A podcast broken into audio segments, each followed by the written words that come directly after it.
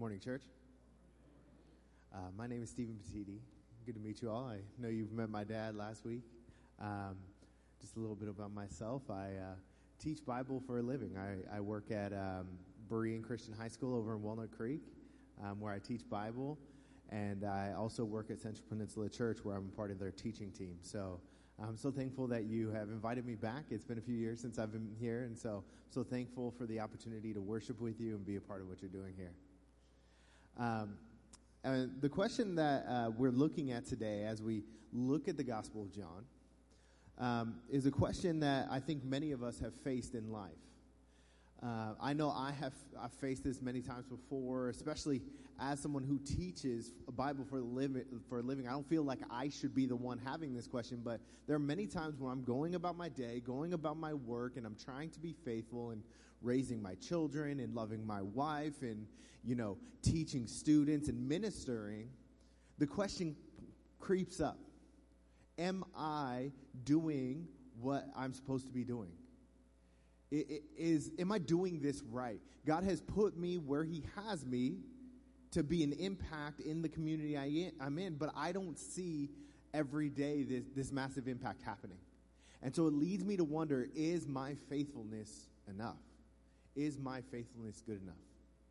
And I think as we reflect on this passage, we can identify things in John's story that we can also apply to our story. I think uh, we learn something about who John is and how he lived his life. And I, I think part of what we can glean from this is that God is working through us. God has a purpose for putting us where He has us. And even though it doesn't always feel that way, as long as we remain faithful to God, He will work through what we are doing. And so I think that's what we see here today. And so I'm excited to share this with you all today. A little background on the book of John. I, I don't know where the church has been. Um, I know my dad spoke on another letter last week, and so um, just a little background before we jump into John. Um, John writes differently than the other three gospel authors, and I'm sure many of you already know that, but um, I think uh, one commentator said it this way. I think it's really important to keep this in mind as we read John. He said that many gospel authors will communicate stories about Jesus, but John does it just a little bit differently. Instead of just a, a quick, like, word that, you know, oh, this is smart, this is deaf, this is a unique com- thing that the author's communicating, John paints portraits. John, uh, he, the, uh, the commentator, compared him to Rembrandt, where he won't just tell you a story about Jesus, he will put intentional things in every stroke all the words are important. All the things that he's saying are trying to communicate something deeper. If you've ever heard a song that really stirred your affections, or, or you've seen a painting, or you any type of art where the longer you linger on it, the more you see about it. And I think that's what, what we see here in John is as we look at this, I think there are layers to it. John is communicating not just something about John, not just something about Jesus, but he's communicating something in the bigger picture of the entire Bible. And he does this, and it, it comes through meditating on what's being said. So I think we should jump in and look at what it says. And we're going to first start with kind of the first level, and I think we want to keep taking it down as, as, we continue to meditate on what John is saying. So again, he begins, um, and it says in verse 19 that this is the testimony of John. When the Jews sent priests and Levites from Jerusalem to ask him, they asked, Who are you? And John confessed and did not deny, but confessed, I am not the Christ. And they asked him, What then? Are you Elijah? And he said, I am not. Are you the prophet? And he said, No. And I think it's very important first, I want to point out that John is very aware of what his role is. It's easy for us to see something like the, the Jews were waiting for a Messiah to come. They were waiting for a Christ to come. They were waiting for a prophet to come. And these people come to John. They see the impact of his ministry. And John didn't take the bait. He's not here saying, Yes, I am that person. He's not elevating himself. He knows where he is. He said, No, that's not me. There's somebody else. And he realizes that his ministry is not primarily about him It's not primarily about him gaining glory. It's not primarily about him having success. It's primarily about his faithfulness to what he's supposed to do. And so the, the people who were sent from the Pharisees, they continue to badger him. They say, okay, so then who are you? We have to send somebody, we have to send some word back. So who are you? Tell us who you are. And John says this about who he believes he is in verse 23. In verse 23, he said, I am the voice of one crying out in the wilderness. Make straight the way of the Lord, as the prophet Isaiah said. John realizes his role is not to save the world.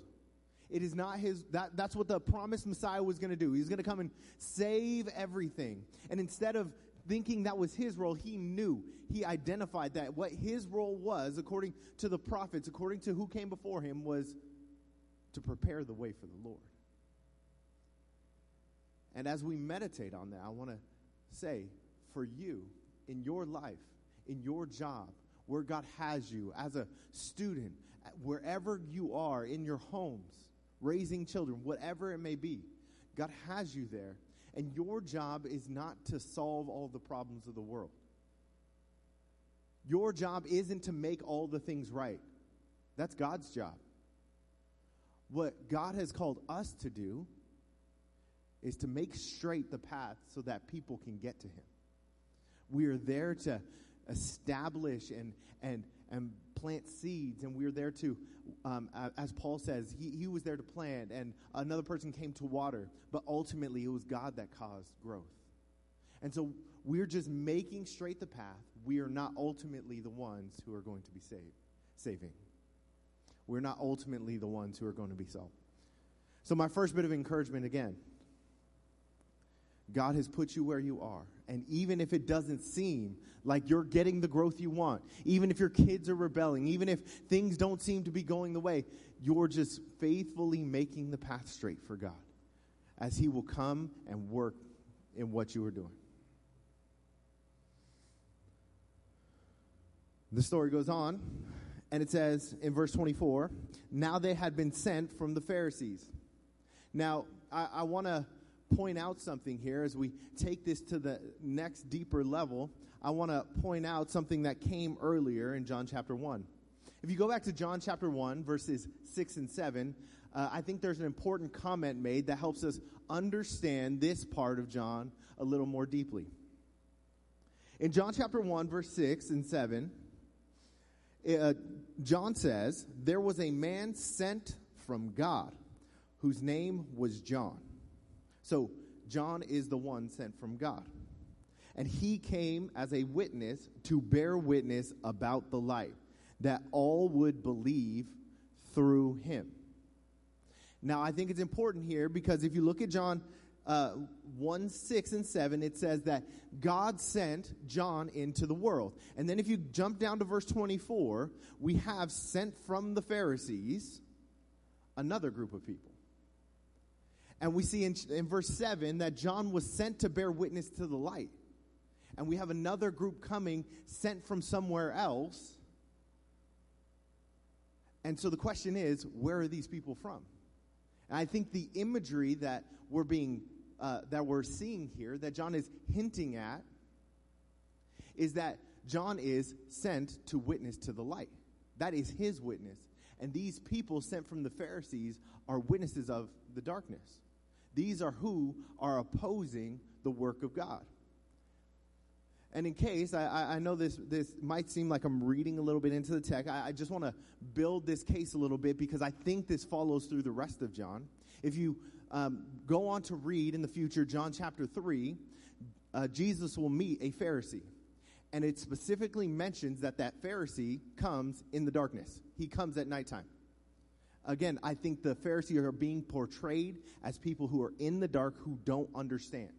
That's why they are constantly asking questions and constantly coming to the wrong conclusions. Then Jesus in chapter 9 will heal a blind man. He will take that person from darkness into the light. And then the whole story of John chapter 9 isn't about the healing of the blind man.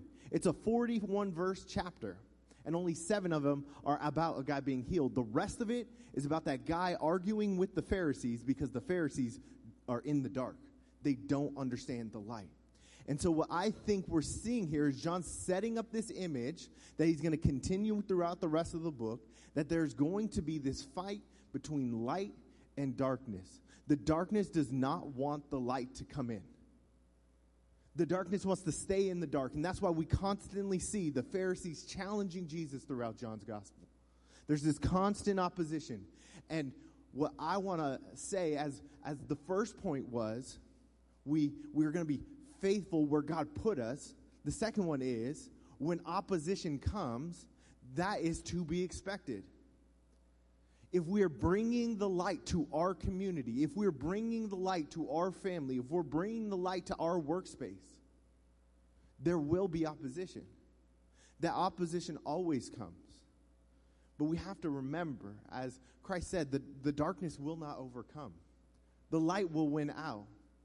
And so, John, knowing who he was, is, is firm. He says, I am not the Christ. I'm just the voice crying out in the wilderness, making straight the path. That's where I am, and I'm going to stay faithful in what I'm doing. And I'm going to trust that no matter how hard I work, I know I'm not going to save, but I know that God one day will come. He will, he will walk the path, or He will walk behind me and work in what I'm doing to accomplish what He intends to accomplish. And I think we see that here when uh, in verse 25 they ask John, Why are you baptizing if you are neither the Christ nor Elijah or the prophet? They're saying to him, You're not supposed to be doing this. That's not your job. You're not supposed to be the one fighting back the darkness. You're not supposed to be the one bringing the light.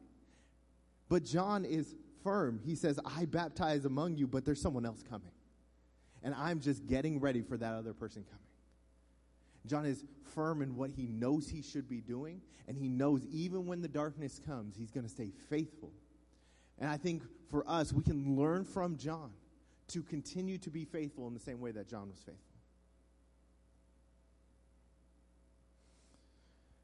And so, third, I think as we read verses 29 through 34, which is the end of this, and I know when you're looking at your Bibles, it divides it into two things, but I want to say that I think verses 19 through 34 go together because there's a consistent theme about baptism and the significance of baptism. One of the things that I, have learned recently is that when an author repeats a word over and over again in the Bible, that's usually what they think the point is, or that's usually where you will find the point. And is and if you um, read 19 through 34, it's constantly talking about baptism. And so the question is, what is the significance of baptism in the story? So I want to pick up in verse 28, um, and I want to read this all the way through 34, and then I think we, we can try to glean something from these last several verses. These things took place in Bethany across the Jordan. Uh, I would encourage you, if you have your Bible, uh, underline, highlight, whatever you do, color um, over across the Jordan. And that's where John was baptizing. The next day, he saw Jesus coming toward him and said, Behold, the Lamb of God who takes away the sin of the world. Another important line. Behold, the Lamb of God who takes away the sin of the world. This is he of whom I said, After me comes a man who ranks before me, because he was before me. I myself did not know him, but for this purpose I came baptizing with water. The reason I am doing my ministry, the reason I am baptizing with water, is so that he would be revealed to Israel.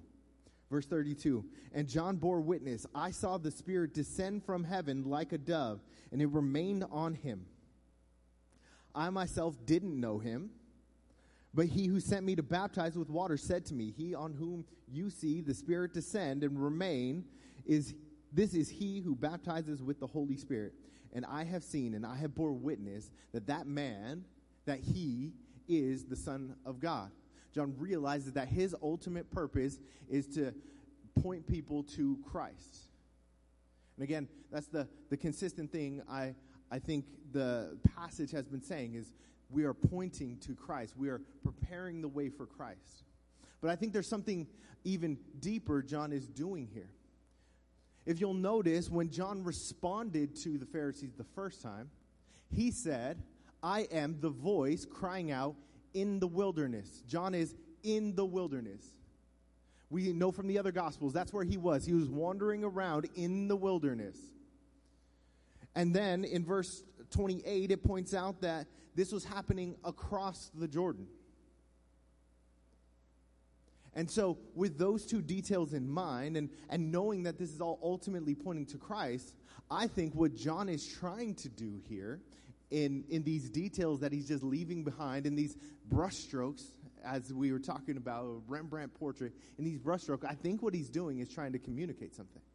And what I think he's trying to communicate is that John is uh, one in the line of biblical stories. And there's another biblical story, if you may remember, where there was a people in the wilderness on the other side of the Jordan. And the people in the wilderness on the other side of the Jordan were the Israelites. And what they were hoping to go into at the beginning of the book of Joshua, at the end of Deuteronomy, they were looking over the Jordan from the wilderness into the promised land. Their hope was that they could get across this water, get into the promised land, and there they will finally find rest. They will finally, after 40 years, be at peace, or even 440 years, if you count their time in slavery. They were, they were, they were eagerly looking for a place where they could finally rest. And so I think what John is communicating is that in the wilderness, that people are going to travel through water as the Israelites traveled through the Jordan River to get into the promised land. And so, what John is doing is he's in the wilderness baptizing people or having them go into water and come out to the other side into new life. And that new life comes through Christ. What I think he's doing is he is comparing Christ to the promised land that the Israelites found. And again, I, I know that might sound weird to some of us, and so I really want to make sure that I, I'm making this point so you don't think that it's just me, it's something that's in the Bible. If you actually turn in your Bibles to Hebrews chapter 4, if you turn to Hebrews chapter 4, I think that the author of Hebrews makes this same point. Because in the book of Hebrews, what is happening is the author of Hebrews is saying that Jesus is the fulfillment of, and he is greater than everything that was in the Old Testament. And so he starts by saying Jesus is better than the angels. Jesus is better. He's greater than any angel there ever was. And he's better than the Torah. He's better than all those things. And then he comes to chapter 4 and he begins making this point that Jesus isn't just better than, or I'm sorry, the rest that we found in, um, in the promised land was good.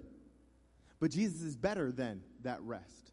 So if you look at chapter 4, verse um, 8, it says this For if Joshua had given the people rest, the Israelites rest, then God wouldn't have spoken of another day later on. So even when God was talking to Joshua, he said, You guys are going to get to the promised land, but there's a greater rest coming. And so then there remains a Sabbath rest for the people of God. For whoever has entered into God's rest has also rested from his work as God did from him.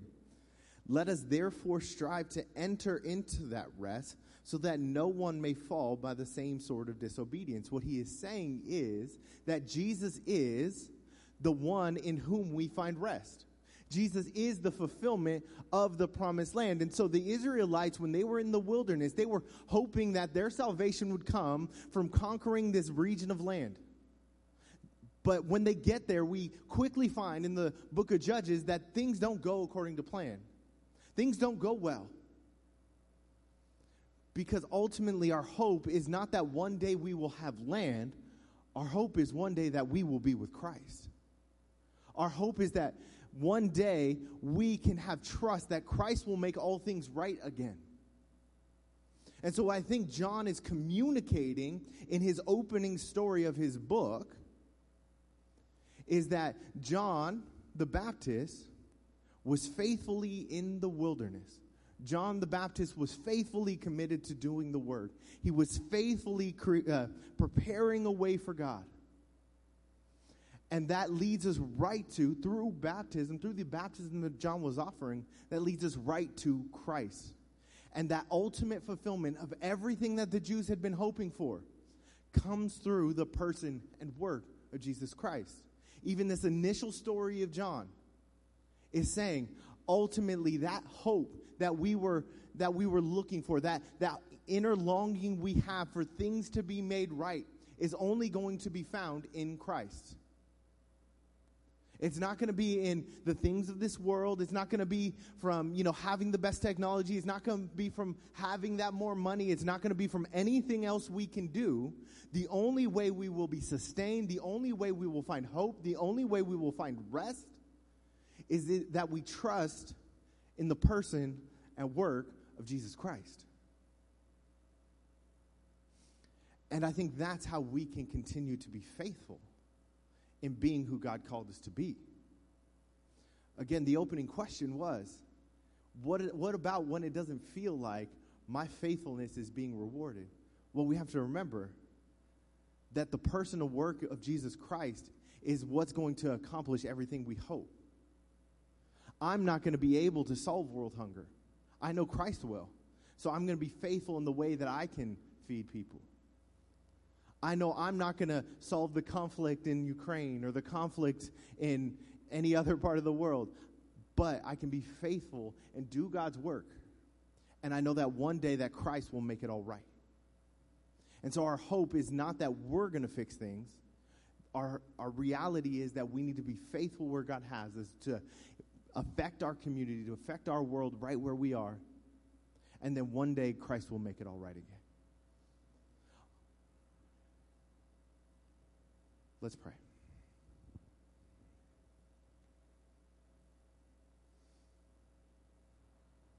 God, we thank you for your work and we thank you for your word. And we thank you that it's not up to us to make all things right again. That's truly up to you. I pray that you teach us to be faithful, that you teach us through the, the witness of people like John, that our job is just to be faithful people who prepare the way for you to do the real work. And we pray that um, you help us grow in these things and learn to love you more and to be a light in our communities. And we praise things in your son's name.